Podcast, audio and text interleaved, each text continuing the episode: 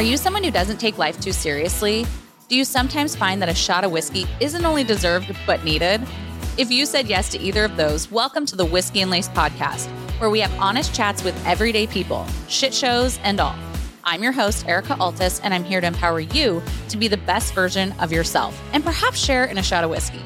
Now pour yourself a glass of wine and let's go. Holy shit, we are in season two, episode one of the Whiskey and Lace podcast. And my first guest is the long awaited guest, my brother Tony. He is here and you guys have seen him on Wine Wednesday. You guys have seen him in uniform for the Seattle Mariners. And now he's sitting in my living room chair and we're enjoying a nice glass of Chardonnay. And I'm so excited to have you here. So thanks for being here. Of course. I'm excited to be here. It's going to be a fun interview. Um, we had a lot of people write in questions. I have some questions of my own. Your brothers had some inappropriate questions that we will not touch on, so we'll just you know go to the ones that make the most sense. You know, let's let's start out. Let's start out with this and just get right to it. What would your perspective of growing up in our household be like? I mean, we are one of six children. Tony's number four of the six, and I'm number five of the six. So, what would your perspective be on how our life was growing up? Crazy, obviously. We had four kids under the age of five, I think mom had, and I was the fourth one. So I'm guessing there was a lot of uh, unchanged diapers that I had to deal with at a young age uh, that I don't remember. But if I had to guess, that's probably what happened. And but it was awesome. You you always had someone to play with.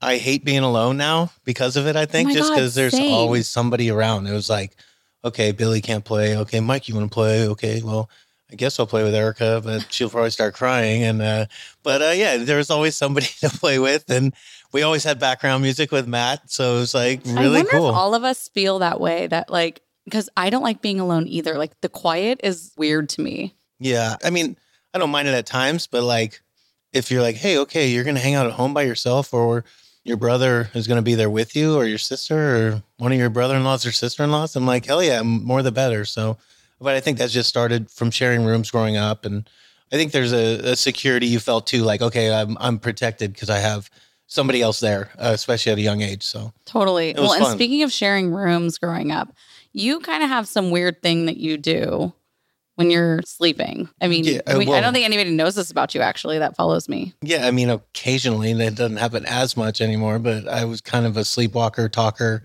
slash crazy dude that would steal a base in the middle of the night and run into the wall. But uh, yeah, I definitely had some uh, crazy episodes sleeping, that's for sure. Can I say the one that I remember? Sure. So where we grew up in Bennett Valley of Santa Rosa, you know, in Santa Rosa, it gets hot in the summertime. And we lived in a two-story house and Mikey and Tony like slept in this like attic room and it would get really hot. And upstairs would just be really hot. So oftentimes all of us would like, do you remember like sleep downstairs in the summertime because it was Yeah. just so damn hot upstairs? And we didn't have AC. No, no AC. Like it was hot as shit.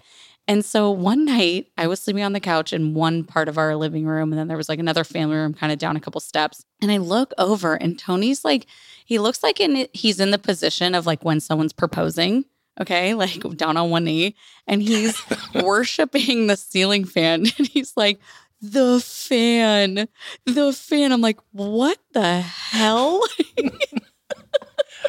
I don't was remember like, that, but I know you you've told that story a lot. And I'm like, dude, like in the morning, I'm all, you were worshiping the fan. Like you were so eh, subconsciously so happy to have like a cool element in your life because our life was so hot. But since you described that if you had to play with me and I'd probably be crying, what would you describe growing up with me as your sister was like?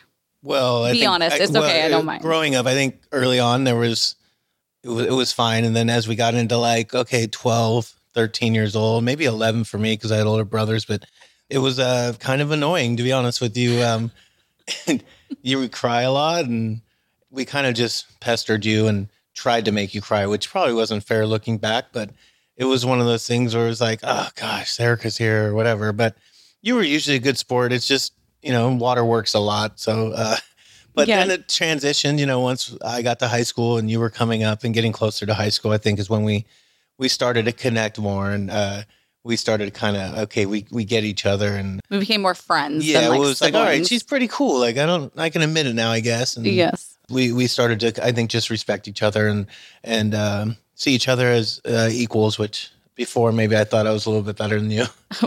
Rightfully so. And you guys did like help toughen me up in a sense, but I will, you know, tell the story about like, I mean, you guys, I cried every All the day, time. all the time, to the point to when I think I was like 10 or 11. And for Christmas, I got a gift from the entire family. I'll never forget it. And it was a mug and it had a little girl like in the rain wiping her away her tears and underneath the mug like on the bottom side of the mug it said no more tears and you guys all thought it was so funny and i probably cried receiving it. Looking back, that probably wasn't the best gift, but well billy billy i mean you guys would like rightfully so you're my older brothers you guys would always find ways of teasing me like billy would like find a way to make me cry and then take a disposable camera and take a picture of me you know it was funny and i'm sure that like why wouldn't you do that if you got a rise out of me? But at the same time, like being in that position, it was like, fuck these guys.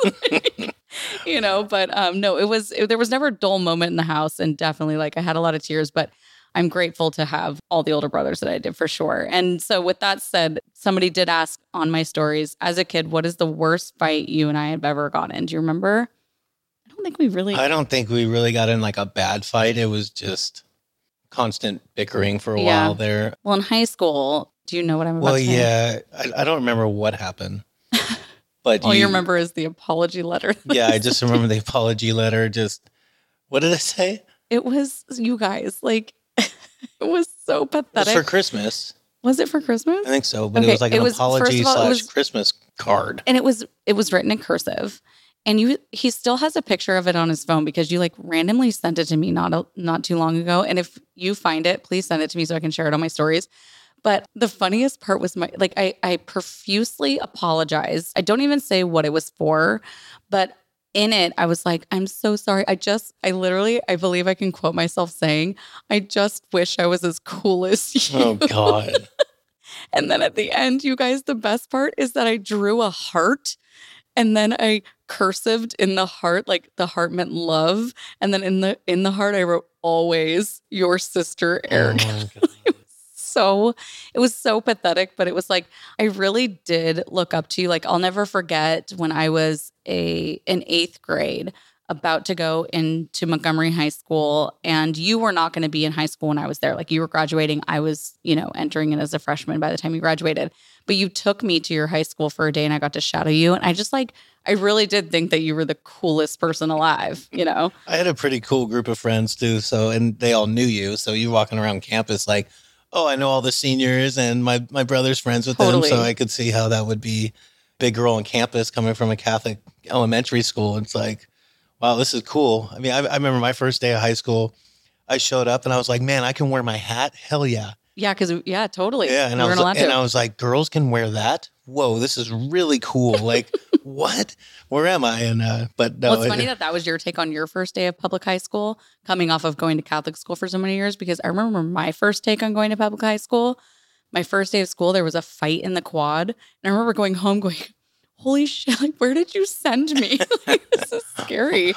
But I'm actually really grateful that we got to have that experience. I don't know if you share in that, but yeah. I think it was good for us to get away from like the kids that we grew up with in a sense and challenged us to see the world in a big, bigger sense. Yeah, and I mean, I think growing up in the smaller school atmosphere, you got to know a lot of people, but then it just opened your eyes like, wow, there's a lot more people, and um, a lot of them we were already friends with through sports. And when I went into high school, I had a brother who was a sophomore and a brother who was a senior, so I knew a lot of people, which was cool. And then uh, for people that went to Montgomery and know that know this, uh, Coach Frenchie was a football coach and he played in the NFL. And first day of school during PE, he grabs me by my shirt, puts me on the ground, and like kind of kneels on my chest, not like super hard, but hard enough, and like like hits me on the head, not hard, but just kind of like messing with me. He's like, This used to not be frowned upon. well, it wasn't any in any way like malicious. he knew my sorry. dad. He knew my mom. He was like a family friend. He's like, Arnerich, your dad said uh, keep an eye on you and that I can kick your ass if I want to. And I was like, okay, Coach Frenchie. Like I knew him my whole life too. So, but well, I feel like every time, so we were always the first on the roll call list because our last name started with an A, or mine used to. Yours, yours still does still start does. with an A, Erika. holy shit. Um, no, but I just remember being one of the first on the list when a teacher would go down roll call. And by this time, I was the fifth kid to roll through the school. They'd be like, Arnerich, oh, great, another one. like, Yeah. here I am, you Yeah. know? they didn't know what they were in store for, but you know, but I also took pride in that. It was, it, Yeah. it was really cool. It still is really cool coming from a big family and going through that high school experience with Sure. All these teachers knowing you, knowing your parents. It sometimes worked not in your favor when you were in trouble because they would always tell your parents, but it was going through Montgomery High School is a pretty awesome experience for Yeah. sure. There was a lot of eyes out there for our parents. That's for sure. For sure. It was kind of annoying, honestly. But um, well, so recently I shared a story. We're gonna move to a different topic, but recently uh, you shared a story and I shared it that you had had open heart surgery 11 years ago. And a lot of people were like, wait, what? Like, why? What happened? So, like, can you tell us a little bit about that? Sure. Well, when I was born, I was born with a faulty valve. We'll just say my aortic valve was, it was I was bicuspid. You're supposed to have three cuspids, and then we only had two. So basically, blood was going in when it should be coming out, and going out when it should be coming in. But I had a procedure done when I was two, my first open heart surgery, and basically 80% of people that have that procedure when they're younger eventually it work basically has to work harder to pump blood to your body and so 80% of people that have that condition when they get into their adult life end up having to have the valve replaced. And so they followed me. Every year i'd go and get checked up. Um, mom would take me and i'd always get a good treat after the appointment but um uh, ice cream or whatever. But we got to a point where it was like okay this is getting to a point where it's your heart's working too hard. Or it was Um, like growing because your heart's a yeah, the heart muscle. was growing. The left uh, ventricle is growing, and it was hard for me because I didn't really feel any symptoms. But they're like, "Okay, something's wrong with your heart," and so it got to a point where they're like, "It's time to replace it." And so I went in to have uh, the valve replacement 11 years ago. Uh, it was during our first year of marriage, and uh, Heather was pregnant with AJ. She was about seven or eight months pregnant. So yeah, that was scary. Second heart surgery came then, and it went well as we thought anyway.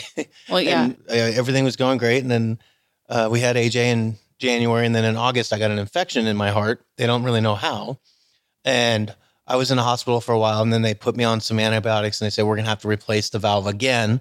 Because typically, when you get an infection in your valve, that's not a really good thing. yeah. uh, to be honest it was with like, you. it was a staph infection, Yeah, right? staph infection on the valve, which it's a very risky Yeah. area to get an infection. Yeah, and so looking back, I, I think I probably should have been more scared than I was, but um, it, it was a scary time. Um, you know, when the doctor says we're not going to do anything out of fear, like we're going to figure this out, and so, anyways, there was I'll never of forget when that surgeon. Okay, first of all, like not Back to up. like back up a yeah. minute. Sorry, No, it's okay. But when you came out of heart surgery, the first one, when Heather was seven months pregnant, I was in the room when you came out of that situation. And you guys, I think Heather was off with her, like with her mom or something, grabbing lunch.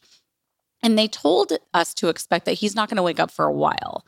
And that's why I was like, Am I right? Heather's in the room right now. Uh, Heather, am I right? When he woke up, when he came out? Okay. Oh, when he talked to you. Yes. Yes. So I just remember you waking up and it was like this surge of energy. Like the guy was like, ah, like, came out and he was like, I'm alive. I'm alive. And I was like, whoa, whoa, whoa, whoa, whoa. Like, and all these nurses are kind of running in and like they're like kind of meeting him where he's at. But at the same time, like, bro, like you just had like open heart surgery. you've got to calm down. But he was like so pumped up and it was just it was kind of surreal like whoa like you you see your brother in this sedative state all I want to do is go cook ribs with Bob. yes like he was That's just very yeah, Yeah. yeah he was just very very happy to be alive but then this and you know then this second wave of scare happened and when you had that surgery where they had to basically correct me if i'm wrong like take this needle not to be tmi but like pull the infection out of the valve right like with this like tiny little to to basically see what it was and do they have can they combat it with some antibiotics or whatever. Yeah. And when that surgeon came out, I don't think any of us who saw his face will ever forget like the relief on his face, but also knowing like that that surgeon felt, holy shit, I was so close because had they hit something right, like Yeah, he was within like millimeters of a very risky area that could have been lethal, you know, like for Yeah. lack of a better term. well, and they didn't fully put me under for it, so I'm like all drugged up, feeling good. They're like, I never knew that. Yeah, and they're like, "Don't move your arms." I'm like, "What?" Like, I'm I'm in some weird universe right now with the drugs you gave me. You tell me not to move my arms. Like, oh, okay. Strap like, and then he's got this needle. I'm like, that's sick. Like, what's that? You know? And it was, yeah, it was, it was crazy. But luckily now, like you're, you know, as of right now, do you still have to like get your heart checked out, you know, yeah, every so often? And so I was on the antibiotics. I was supposed to have another procedure to replace it again, which if you get opened up twice in a, less than a year is usually not good. Yeah. Um, and they because they then they would clear out everything. And so we were about a week before the second surgery, and I went in for a pre-op, and they did a CT scan, and the doctor came in. I remember his face. He's like, Tony, we don't see any infection. Like we didn't think this was possible. We're not really sure, you know, if it's right, but we don't think we should do the procedure. And and I was kind of like almost dis- not disappointed, but I was like, wait, are you sure? Because like, Yeah, like- mentally, I was like, let's do it. Let's get it done with. Like, okay, I'm ready for it. Like, got myself to a place where I was like, okay, second time, I don't care. I'm, we're, we're gonna crush it. And then they're like, no, we're gonna wait. Like, come back in three weeks. We're gonna do another CT scan. I'm like, what? Like, what the hell? Okay. And then went back three weeks, and then it was like, come back in a month, come back in two months, come back in three months, come back in five, a year, and now it's never come back. And so weird. the doctor told me he's like, we didn't think this was possible. We think maybe the antibiotics you're on killed it, but we're not really sure. But Whatever it is, thank God you didn't have to do that again. yeah, for sure. Do they think that you're going to have to have it again in your lifetime? No, I mean, unless the Unless something. infection returns, but Right. I have a mechanical valve, which is different than a pig valve. So it, Yeah. it's supposed to last your whole life. So All right. knock well, on wood.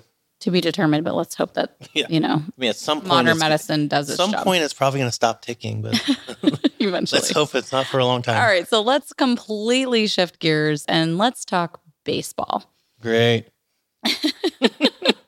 Tell us where your love from the game came from, when it started, like at what age. I mean, you don't have to take us like through every single like inning and strike that you've ever been through. Yeah. if you live in a baseball family, you know that they remember all those details. But where do you remember like the love of the game, where it came from and where your strive came from? Uh, just playing wiffle ball growing up with Billy and Mikey and our neighbors and Yeah. everybody. It was, and then just our family going to family events and, you know, my grandfather, grandpa, and Uncle Ken and Uncle Ron and all my great uncles. Then uh, they always talked about baseball and we always had baseball on. It was like, okay, I'm the fourth kid, I'm the third boy. I mean, I was just, it was like perfect storm for me. Like, man, I love all this. My brothers are really good. I'm trying to be like them. They're kind of bullying me around because they're more physical and stronger. And so I had to like either keep up or, or get out. So that's where it started. And then it just continued. I, I love catching. Dad put me behind the plate early and I love putting on the gear. And it was just like a match made in heaven. It was weird. I just loved it. You were loved it. quick. Yeah. I mean, I just, I loved the game and uh, learned it fast and was lucky enough to play for a long time. So speaking of like growing up with a baseball family, there was a time in our lives where during high school sports, our dad, and you guys, if you listen to like episode two of the first season when my dad was being interviewed, he was the coach of the rivalry school that Tony and Mikey were going to high school, Santa Rosa High, when Tony and Mikey went to Montgomery High. And I have and to Billy ask, and Billy. and Billy, and Billy, yes. But was he coaching at the time when Billy was playing? I think so. Oh, was he? Yeah. Okay.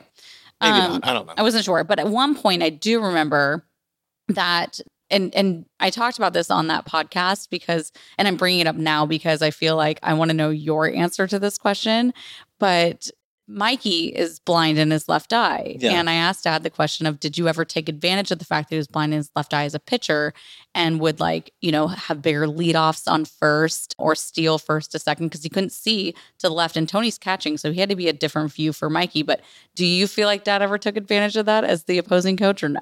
Well, I mean, Mikey's not going to like to hear this, but he threw so slow that it didn't matter if they got a good jump. They were going to steal anyways, but uh, I'm just kidding. Mike, Mikey was a really good. Mikey was a really good pitcher. My favorite pitcher I ever caught, Really? and I've caught some good pitchers. Yeah, Aw, um, that's really yeah. cute to say. Are you just saying that? no, I've said it my whole life. Because when you catch your brother, there's like a different level of like, well, I don't really care if you like what I'm about to say. I'm I'm going to say what I'm going to say. And you have teammates that you get close to that point with, right? But I think when anybody that's played sports, when you have a close knit team, you say you feel like your brothers, right? Yeah. And so for Mikey and I, it was like, I mean, I could get mad at him, and I knew like, well, he's still my brother. What is he gonna do? Dump me? Like, I mean, like, all right, we're not brothers anymore. Like, he, we were still brothers, so you could be brutally honest. I knew that he wanted to win. He knew I wanted to win. So it was just really fun because it was like, all right, like you just have this different care factor for his success yeah. um, and you want so bad for him to do well. But I will say on on that side of what Dad said is, I mean, I wouldn't say calling a bunch of curveballs is cheating, but when when Mikey's at the plate, he saw a lot of curveballs, and if you're blind in one eye I'm guessing a curveball is hard to recognize. So I asked the wrong question. I should have asked if he had his team throw a bunch of Yeah. curveballs. yeah. when he was hitting, yes, You guys, at the next family function, this entire discussion is going to be brought up. for sure. We'll let you know how that goes. hey, Erika, I'm starving. You want to go get a sandwich? Uh, yeah, duh. I love sandwiches. Perfect. Let's go to Ausiello's. Okay, what kind of sandwich are you going to get there? Well, I've really been craving a hot dog. A hot dog. A hot dog isn't a sandwich. Erika, a hot dog is a sandwich. We've been over this. There's meat between two pieces of bread. Oh my God. Okay, fine. Whatever. I love their buffalo chicken sandwich, so let's go. Oh, and I love that all their sandwiches come with fries or chili. And you get to go to the condiment bar. So you know what I do? I get copious sides of ranch to dip my fries in, and I smother my sandwich in mayo because nobody likes a dry sandwich. Ausiello's Fifth Street Bar and Grill, located in the heart of our downtown, has been family owned and operated for over 23 years. A true testament to a neighborhood bar and grill where everyone knows your game. Ausiello's offers ice cold beer from local breweries such as Henhouse, Cooperage, Fogbelt, as well as timeless favorites such as Coors Light. And you know me, I love a good glass of Chardonnay. And Ausiello's offers some of my favorite local wines like Kendall Jackson Chardonnay, Copain Rosé, and La Crema Pinot Noir. And for the cocktail lovers, Ausiello's keeps it fresh with fresh squeezed margaritas and arguably the best Bloody Mary in town, topped with pickled veggies and crispy bacon. Ausiello's claim to fame is the do it yourself condiment bar equipped with everything you need to dress your burger or grilled sandwich. As a cheers to baseball season and mine and Tony's love for quote unquote sandwiches, from now until the end of April, if you mention the Whiskey and Lace podcast, you will receive $5 off Tony's and I's favorite sandwiches the hot dog and the full sized buffalo chicken sandwich. Cheers! All right, so we're through high school sports, and a lot of people want to know okay, did you play college? And then what happened? Like, as a player, how did you transition from a player to a coach? Like, what was that journey like? Well, I went to Santa Rosa JC, played two years, and then transferred to Texas Tech, played one year, which was great. It was fun. And I signed with the Royals and played five years of minor league baseball. And it became apparent like, okay, like I'm not going to make it to the big leagues. And for whatever reason, not good enough, strong enough. Mentally, it's tough. Baseball's Yeah. hard. I was on, I Well, was on the, percentage wise, like, what is the percentage? yeah, percentage? it's not good. Yeah. uh, but I was on the East Coast a lot, so I got homesick. You know, a lot of guys I played with, they have nothing to go home to. I had five siblings and a family and and nieces and nephews, and like there was a lot that I was missing at home, or or you know, and in my mind, especially because I'm just on the East Coast, and uh, it was bef- family it, it was before. Right, right before like social media, so it was it wasn't as easy to keep in touch. You had a cell phone, but there wasn't people weren't like watching your game live stream and FaceTiming and it was tough on me. And and I just, you know, I probably hit my peak. But anyway, I got transitioned into coaching and it, that was hard. I think it's one of the biggest things people talk about in professional baseball is transitioning when you stop playing because like you said the numbers are against you. So most people that play professionally in the minor leagues are not going to make it to the big leagues. And then it's like, well, now what? This thing you've worked for your whole life, like this was your heart and soul. This is every day you woke up like this is what I want to be, and your dream gets crushed, and people are like, "Okay, see ya." You're like, now what do I do? Right? Totally. And so I, I was one year away from my degree, and I thought, well, I'll coach high school baseball or whatever, and just kind of. I always thought I'd be a coach. I was a catcher, so it was just something I thought I would when do. you're a people person, so that helps. I, I guess uh, the right people, but yeah, it just was something I liked to do, and I felt like it was just came naturally to me to for me to coach. But that transition period is tough because you feel like a failure a little bit, right? Right. Because your whole life you, you put in all these hours, and then it's like, okay, now what? And a lot of people struggle with that.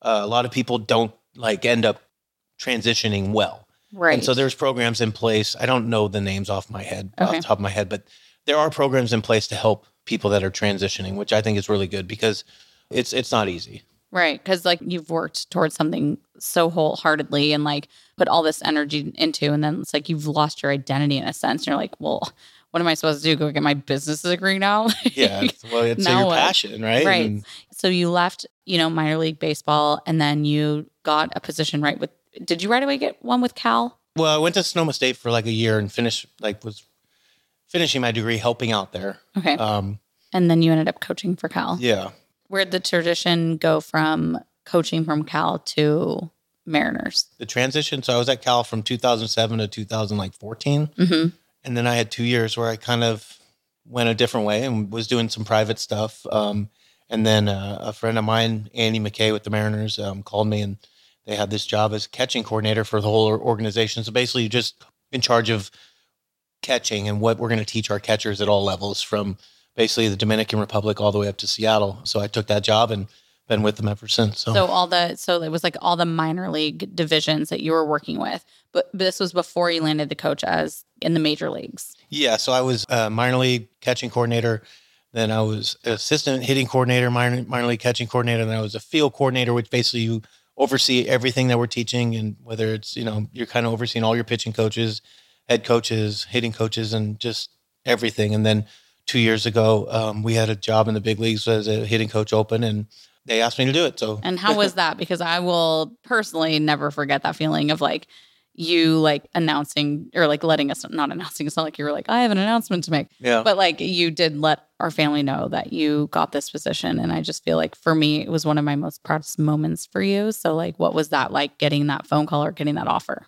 I mean, it was cool. It was just I wanted to share it with people that kind of been on the journey with me the whole time. You know, Right. so like you and everybody else in the family. You know, Mhm. calling dad and calling my brothers. It was like really cool. Greg Dunn, who has been a mentor to me, called him. Who I lived with when I was volunteer. I was a volunteer coach at Cal, so basically getting paid nothing. Yeah. And this guy let me live with him. It was one of dad's best friends growing up and still is.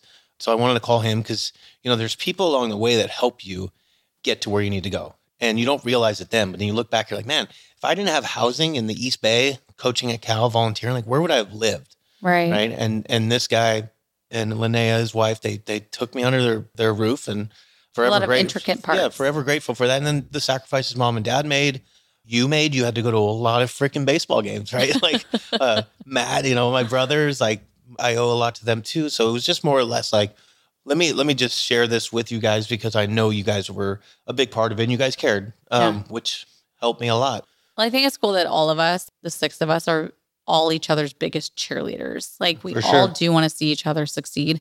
Yours, you know, obviously was just, you know, when you find out that your brother is headed to a position in the major leagues, you're like, holy shit.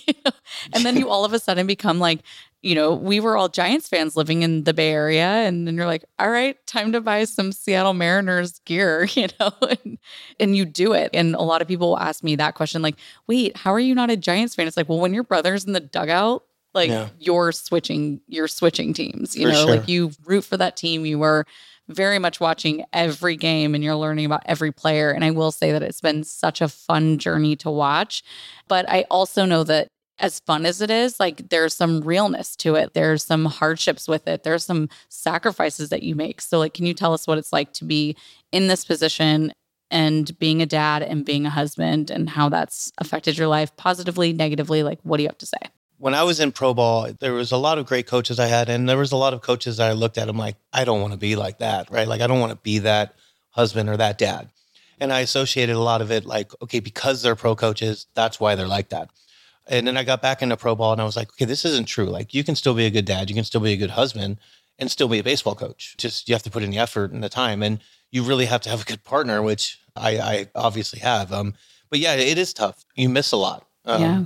but like I said before, we have FaceTime now. We have more ways to communicate. And I think we have the village around here that helps too, whether it's you and Mark or mom and dad or Heather's parents, uh, just my friends. I mean, Yeah. there's so many people that that help.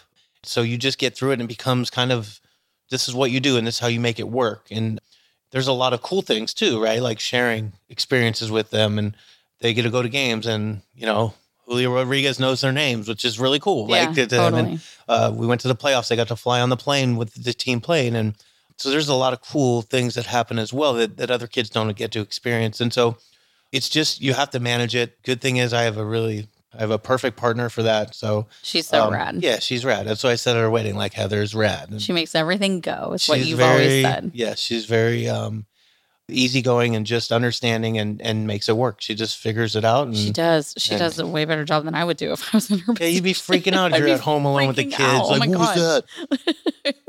Like that was uh the dishwasher. Yeah, Erika. you're good. Nobody's in your house. But no, I mean, you really are gone for a good majority of the year, which is like February to October, you know? And Yeah. so it's a large portion of the year. But I will say, from an outsider's perspective on like your immediate family, you guys do a great job at balancing it all. And because it's so not normal what you No, do. It really isn't. But luckily, you know, like you guys are able to find time to have the kids come out or you do come to the Bay Area when you're playing, you know, and so like they get to see you then. But you guys do I have to say, like you guys I commend you for how well you do. And and I do see, I mean, I'll see Tony on FaceTime sometimes when I'm hanging out with Heather and he's he's being a dad still through FaceTime. Like you are, like you're, you know, getting on top of your kids for not listening to their mom if they need to. And even if there's a state or two in between with doing that, you're around even though you're not around. And I think that that's so important. And your kids are like, they're happy and thriving. And I really commend you for what you do. Thank so you, thank you. And I mean, I gotta, I gotta credit our kids too because they're they're tough. They they put up with it, but um, you know, that's kind of just what they know, and Right. and they adapt. Kids are good at adapting, and you know, but I think from the beginning we've said if this ever doesn't seem like it's good and we can't make it work, let's we'll figure Adjust. something else out. how does it change for you? Like, okay, so you go from being totally in season, and I remember you this past season saying how weird it was to all of a sudden going day in day out, going to baseball games and like dealing with the same people and like living that life of Major League Baseball to then being home. Yeah, What is an off season like for you? What do you try to make sure that you do, and what what what does that look like for you? Yeah, I mean it's just one extreme to the other. You you have your traveling party, people in the clubhouse every day that you see for nine nine and a half months straight, and then you get come home and you don't see any of them, really. Yeah, that's there- weird. there's we have one coach that lives in Napa, uh, Negron, and I get to see him every now and then, but it's it, you don't see them as much, and you know you have FaceTime calls with them, and, and there's calls that we do. We we still do work in the off season, but it's just now you come home and it's like, how do I invest my time properly? And that's not easy, you know, because you want to make sure you give the kids and, and Heather and I want to make sure I give them all the time they need and my family and friends and and then you also want to get some baseball stuff in too because you, you love to coach and so try to do just balance it all but making sure that you're you're still getting better as a coach and still trying to help others uh, within our organization and, and continue to learn and then keeping in touch with our players uh, we have calls with all our players so there's time that is put into that but i think it's the biggest thing is when those things aren't going on is being present with the people I'm with, whether you know it's Heather and the kids or whoever, or you Well, guys. I feel and- like a couple weeks ago we were in your kitchen, and I remember mom called or like FaceTimed, and um, we were like AJ and Austin and Heather were baking, and I was like making a scallop potato, and you were just like, I, I truly felt like you were like, "Oh, I'm so happy in this moment. Watching my family just cooking and being in the kitchen and like having a Sunday at home watching football. And it was just like, I feel like you don't take those things for granted. And I will tell you, as your sister who loves to have you around, and please don't ever move, that I too love having you here. And I cherish every moment that you're here and every dinner that we have. So, like, I can For see sure. the same, you know, from you. yeah, and and we spend a lot of time together in the off season, which is cool. And Yeah. our kids are like pseudo siblings, even though they are cousins. They're they're like siblings. Oh, and totally. but yeah, I, I remember I forget a couple weeks ago, and Olivia's like, "What are we doing today?" And it's like. We're doing what we're doing right now. We're just sitting on the couch watching like college football, and I was like, "And it's so much fun." And she's like, "Yeah, it is. You're right, Dad. Like we're hanging out or whatever." So yeah. just those little times where maybe moments. having nothing to do are the times where you're like, okay, this is this is what I need right now. Totally. Totally. Well, a serious question came in by one of our favorite people. Oh boy. Lindsay Laro asked the question Curious minds need to know when you are in a Major League Baseball dugout and it's the middle of a game and you got to drop a deuce, like, where are we going? What are we doing? Like, well, and, I mean, the- like, it's an honest question. I'm like, you know what? That's a good question. I have no idea what happened. yeah, it depends on where you're at. I mean, at home, most dugouts, all dugouts have a bathroom that's pretty close to the dugout. Some are closer than others, and um, you know, like Oakland, it's like in the dugout, which is pretty funny. Yeah. Oh my gosh. Yeah, it's like in there's a door and like That shows how old that stadium is. Yeah, but I love Oakland because Yeah. everybody's usually there, family, and Oakland's really cool. But uh, in other places, you have those bathrooms, and, and sometimes the clubhouse is pretty close too. So if you have to go up to the clubhouse, you can do that too. In Oakland, it's pretty far up to the clubhouse, so you're not going to do that. So you could, I guess, and then, Yeah. but yeah, every dugout typically has a bathroom, and So now, if you ever need to know where people are taking dumps during a game, now you know players. yeah, it happens, you know, like we're all human. More often than you think. Yes, totally. Great. um, so I do have a lot of people, moms specifically, that follow me, and they have kids that are really striving to be athletes, specifically in baseball. And there's been a lot of like talk and controversy, not controversy, but I guess conversation around travel ball and kids playing one sport year round and focusing on that to make them get really, you know, really good at the sport. What's your take on this? Do you think travel ball, the money, the time spent, you know, on travel and or just one sport in general, like the amount of money that, that takes, like, is it worth it? Well, I mean, it kind of depends on who you are and Yeah. the bankroll you have, uh, whether it's worth it or not, and you can afford it. I just think it's all everything, like anything in moderation, and especially when they're young. When you're 10 years old, I don't think your career is going to be made or not made because you played a fall league baseball league or you didn't, right? Um, for me, it's about does the kid enjoy it? If they enjoy it and they want to keep pursuing it, keep providing for them to do that, and just be aware of. Uh, there's a lot of people out there that make money off this, and so understand that you if you're going to put them in a program, you want the right people that are going to be able to to teach them and coach them, and so getting to know the program and the people that run the program and and doing your due diligence is important as far as who's going to be coaching my son. You know, around here, like Casey Olenberger, like I trust him. Yeah. So if I have to send His AJ program somewhere, is so incredible. Austin just played in like a summer league program for him, or like fall, I guess. It was like end of summer, beginning of fall. And it felt like the sandlot. Yeah. Like it was just like this like very easy going, you know. Well, baseball, should be fun, and that's what I think.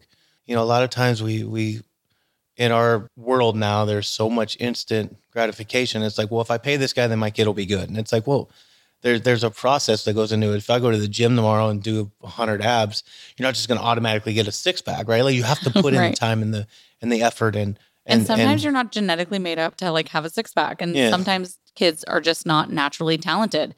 And I think that parents become more, in my opinion, I think that a lot of parents like get their own egos wrapped up in their kids' talent Mhm. and they don't realize, dude, your kid's not going to make it. Well, and it's not even about making it to the big leagues. Like that's okay. Dream big. You should dream big. My dream was to make it to the big leagues. Right. and I was going to do everything I could to get there. Little did I know it would end up being as a coach, which is you know awesome. But it's one of those things where it's like let your kid dream and and push them and and but they need to understand what it's going to take to fulfill that dream, right? Like I want to be a big leaguer. So does every other kid Right. in the world. I mean, you're talking about you know and like statistically speaking, like let's, yeah. I mean, you could become a big leaguer or you get struck by lightning. Like they're pretty similar chances, but right. uh, not not really. But but no, it, it's Probably. I- you don't want to crush dreams though. So right. it's like no. you Work hard. you you teach them to work hard and hopefully it, it it instills that in them and you know you don't have to crush them with hey the numbers are against you right. but you can understand that okay dreaming big is great and they can be whatever they want to be and if they're good enough they will make it to the big leagues right so if they work hard and if they put in the time and the effort and and, and but also let make them understand or tell them and how challenging it's going to be Yeah. and what will you like do don't bullshit them. well yeah how are you going to handle adversity Right. if it doesn't work out what are you going to do But also, do you feel like kids, because there's so much pressure to put their energy towards one sport at a time, like that they get burnout by the time they get to college? Like, I could see how that would be like, oh my God, I'm just done with this. Yeah, I think it just depends. I mean, you see Tiger Woods, right, and what he did, and True. um, and he was, you know, his dad had a unique um Approach. approach to him, and I just encourage people to play as many sports as you can because how many kids have I known in my life that grew up to be major league baseball players? A couple, Yeah. one, maybe one or two that I grew up with, right? And so just understanding that, okay, well, I want my kid to know how to be a good basketball player. And the one thing that people don't, I think sometimes we lose sight of is when you play basketball, you may be the sixth man on your team. And nowadays, people just quit if I'm the sixth or seventh man because I'm going to go play baseball because I'm really good at baseball. But if you stick through it and you work your way up and you work your way into the starting five, now you're learning what it takes to be a bench player that works his way into a starting lineup, no matter the sport. Now, as you move up in baseball and you get a D1 scholarship or you go to the JC or whatever, you play pro ball, now all of a sudden you're that that backup. You've already gone through this before in basketball where you had to work your butt off to get yourself in a starting lineup. And now you can utilize those things you learned about, okay, I may not be the starter now, but I'm going to do everything I can to, to earn that job. And so you've learned that through another sport. You also learn what it's like to be a good teammate. You know what it's like when you're the seventh or eighth man on a basketball team and the star treats you like crap. And you go, I'm never going to treat someone like that if I'm the star. Now you're the star in baseball and you have a kid that's sitting behind you. You know, okay, I'm not going to treat someone that way. You learn how to be a good teammate. Um, gives you more dynamic in for every sure. sport and perspective and yeah, everything. yeah. Well, and like every sport has like different coaching techniques, and Yeah. I think it challenges. I think it definitely challenges kids. Yeah. And I mean, I think kids need time to be kids. Like, Yeah. go chase butterflies, go to the pool. Like, Cook. you don't always kitchen. have to have a schedule of of events and practices and and it's fine if that works and and they love it cool but i just don't think we should force it on them and and Yeah, kind of let when them we were growing up, like let's be honest, when we were growing up, we, I mean, and I was a, I was a girl, and really our sports life was very much revolved around you guys, like as boys, Yeah. um, and baseball. But at the same time, like I don't feel like mom and dad were like running to practices like crazy and had us in four different sports at once and and it- granted like if your kid's totally into that like i get it but i do remember and my core memories personally and this was obviously pre social media pre cell phones all that stuff i remember like playing in the front yard and i remember you guys playing wiffle ball all the freaking All the time. time like every single day they would like record themselves pretending to be in the world series with like jackets on remember that? yeah and they'd be down in our garage hitting in like this net every day. net Like. I do think that the downtime is where you guys really probably it helped excel you in the sport as well. You know, like yeah, helped you get that's where you kind of fall in love with it too like okay this is this is what i love doing i'm doing it in my free time right Like, right. uh, not because I've been told, okay, I practice. And, you know, da- dad did a lot to, to, we had a lot of things going on. We did play a lot, and dad created Honey Mac and Santa Rosa, but we didn't start that till we were like 14 or 15. So I think for us growing up, it was like baseball in the spring and summer, we kind of had off unless we had all stars. And then basketball was in the fall, and we'd play a few rounds of golf in between, not competitively. Yeah. And, and that was it. And dad was smart in that when Billy was 12 and Mikey was 10 and I was nine, he had us all on the same team. So we all had the same practice schedule, which was very um, well planned out, I should say. Yeah. Well, thinking of speaking, not thinking of speaking of siblings, there are six of us, and I'm just curious, what would your take be on like how you maintain consistent relationships with your siblings over the years? Like, what's how do you think we do it? I, I think it's evolved over time since uh, social media and phone, cell phones in general.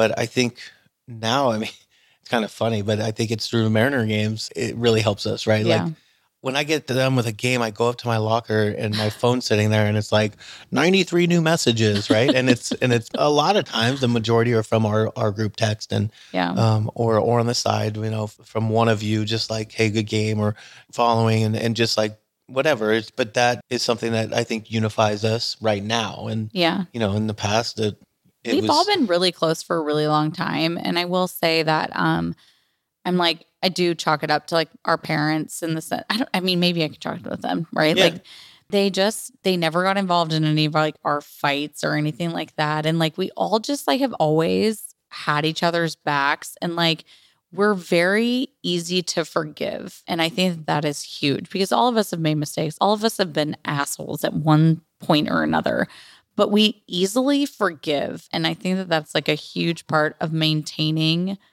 a healthy you know sibling relationship. And and we all really fuck with each other a lot in the sense that like we like joke around a lot we like to have fun a lot.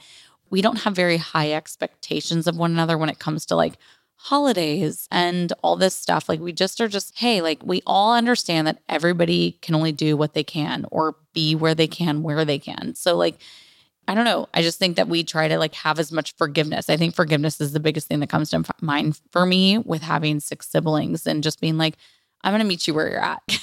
yeah. we're not always going to, you know, be able to do all the things all the time. And, but like, we're always going to be here for one another. And when we come together, it's the best thing ever. Like, Yeah. we just have the best time ever. Yeah. And I think it's just an appreciation of each other and what we've all witnessed each other go through, right? We've been there Yeah.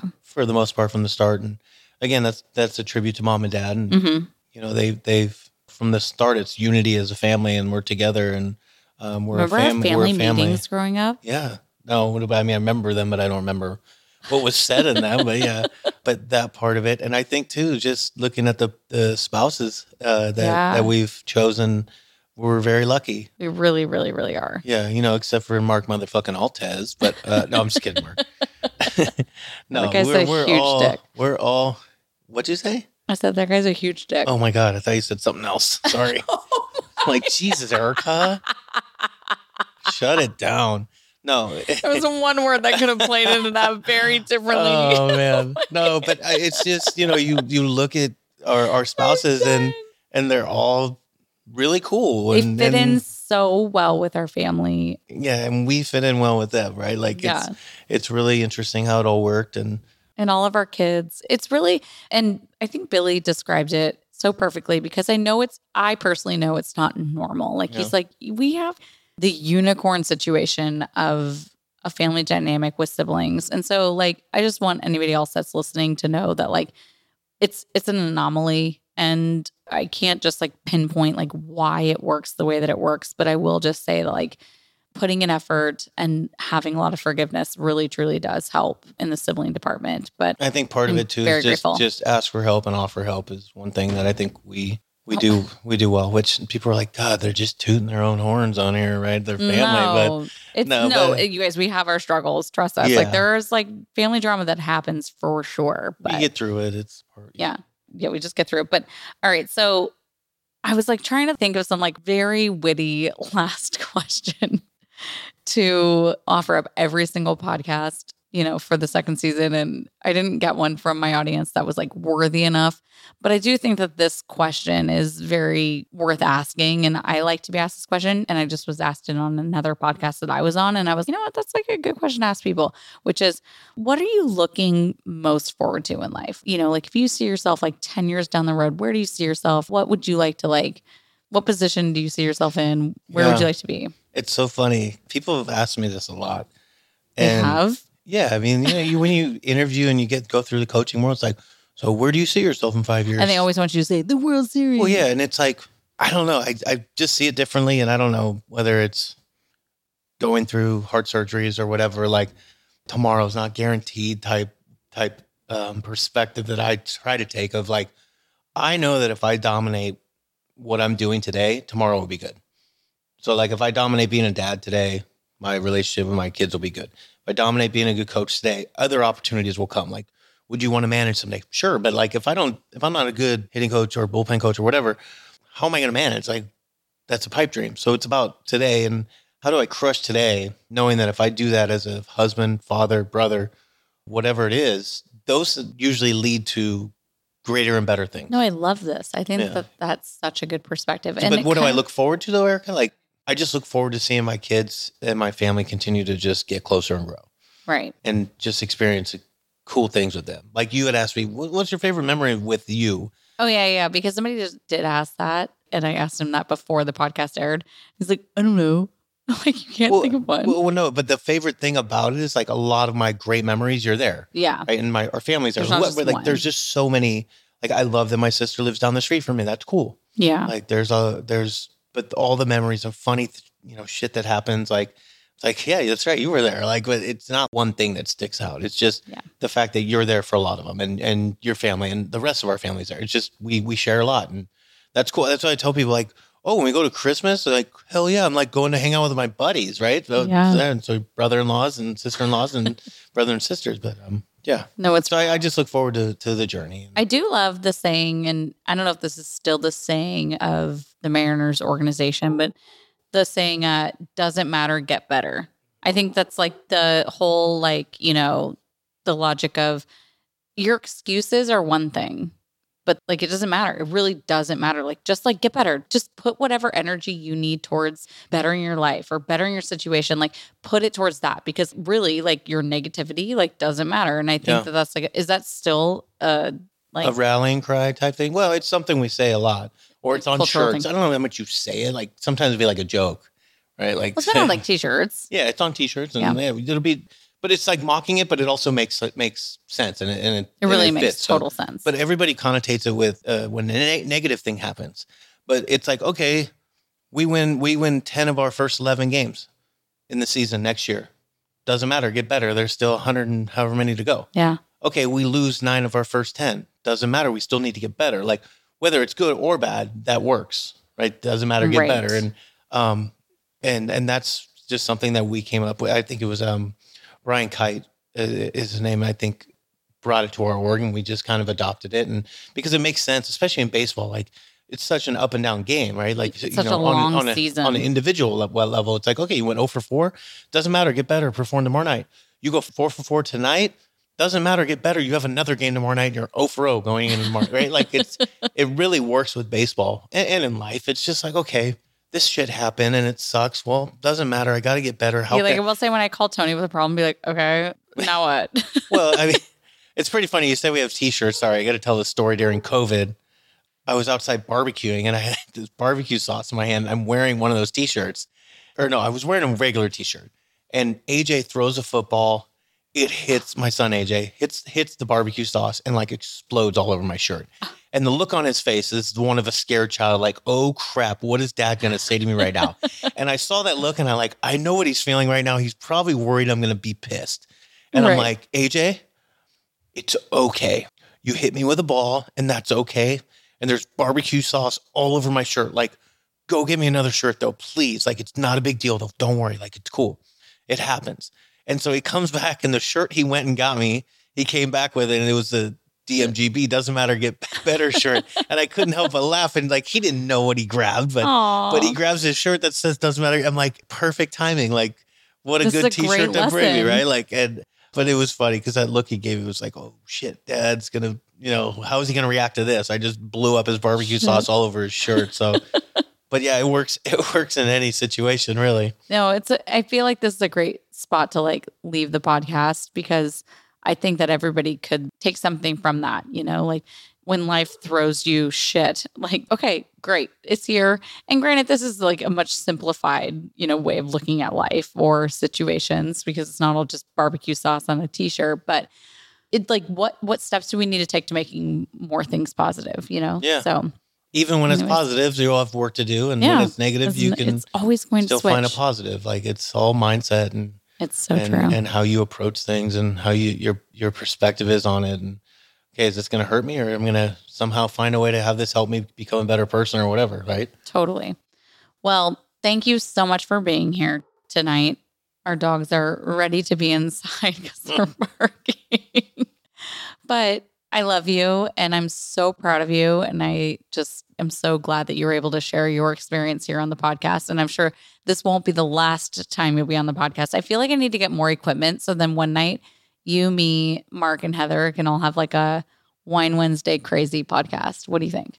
That's fine, or I'll just share the microphone with Heather. Oh, Oh. Oh, get a room. Okay. All right. Well, thanks Well, everybody no, for tuning hold in. on, oh, hold on. oh, oh, okay. So I love you too, and uh, I'm proud of you too. Like Well, you're thank you're kicking ass, and keep going. I know there's a lot of ups and downs in your world too, but you're doing great. Keep going. Thank you. Yeah. I love you. All right, everybody. Thank you so much for tuning in, and we'll uh, see you next week. All right, friends, that's all for today's episode of the Whiskey and Lace podcast. If you liked what you heard, please share the love and leave a review. And remember to join the Whiskey and Lace community by following me on TikTok and Instagram at Whiskey and Lace. And send me a DM to say hi and mention this episode. I'd love to meet you. See you next week.